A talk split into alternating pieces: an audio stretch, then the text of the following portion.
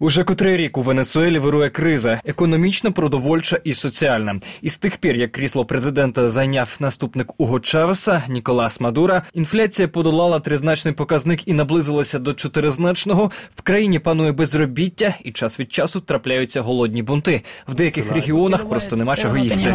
Тут такий голод. Тут немає нікого, хто б не зіткнувся із голодом із тих пір, як Мадуро прийшов до влади.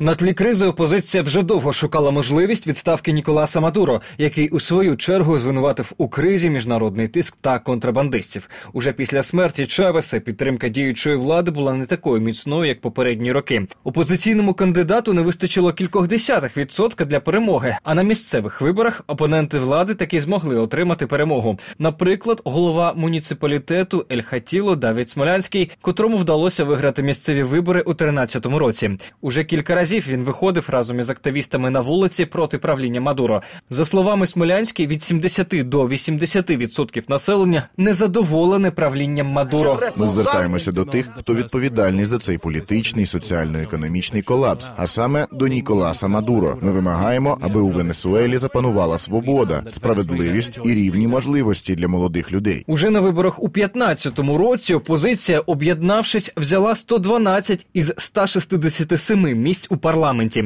Утім, усунути Мадуро від влади виявилося не так просто, і ще складніше домогтися перевиборів. Досягти переобрання голови держави можна лише якщо той не встиг пробути у своєму кріслі більше ніж півроку. В іншому випадку керувати країною продовжує віцепрезидент. А цю посаду зараз займає також людина із колишнього оточення Чавеса Тарек Ель Айсамі. Намагаючись гамувати суспільне невдоволення, Мадуро підвищив мінімальну платню у півтора рази. Утім, навіть цього заледве вистачає, аби вижити. Згідно із курсом на чорному ринку, мінімальна місячна плата у Венесуелі навіть тепер складає лише 12 доларів. Я вирішив збільшити мінімальну заробітну платню. Як завжди, це стосуватиметься усіх держслужбовців, учителів, співробітників поліції, лікарів та військовослужбовців. Їхні зарплати збільшаться в половину. На 50% збільшуються розміри мінімальної заробітної плати та пенсії. Перечуваючи імпічмент, очільник Венесуели заявив про створення спеціальної команди під назвою Антишок. Ці люди, нібито, мають боротися із спробою держперевороту в Україні. За деякий час, 9 січня, за день до дедлайну, опозиції вдалося зібрати необхідну кількість голосів для імпічменту.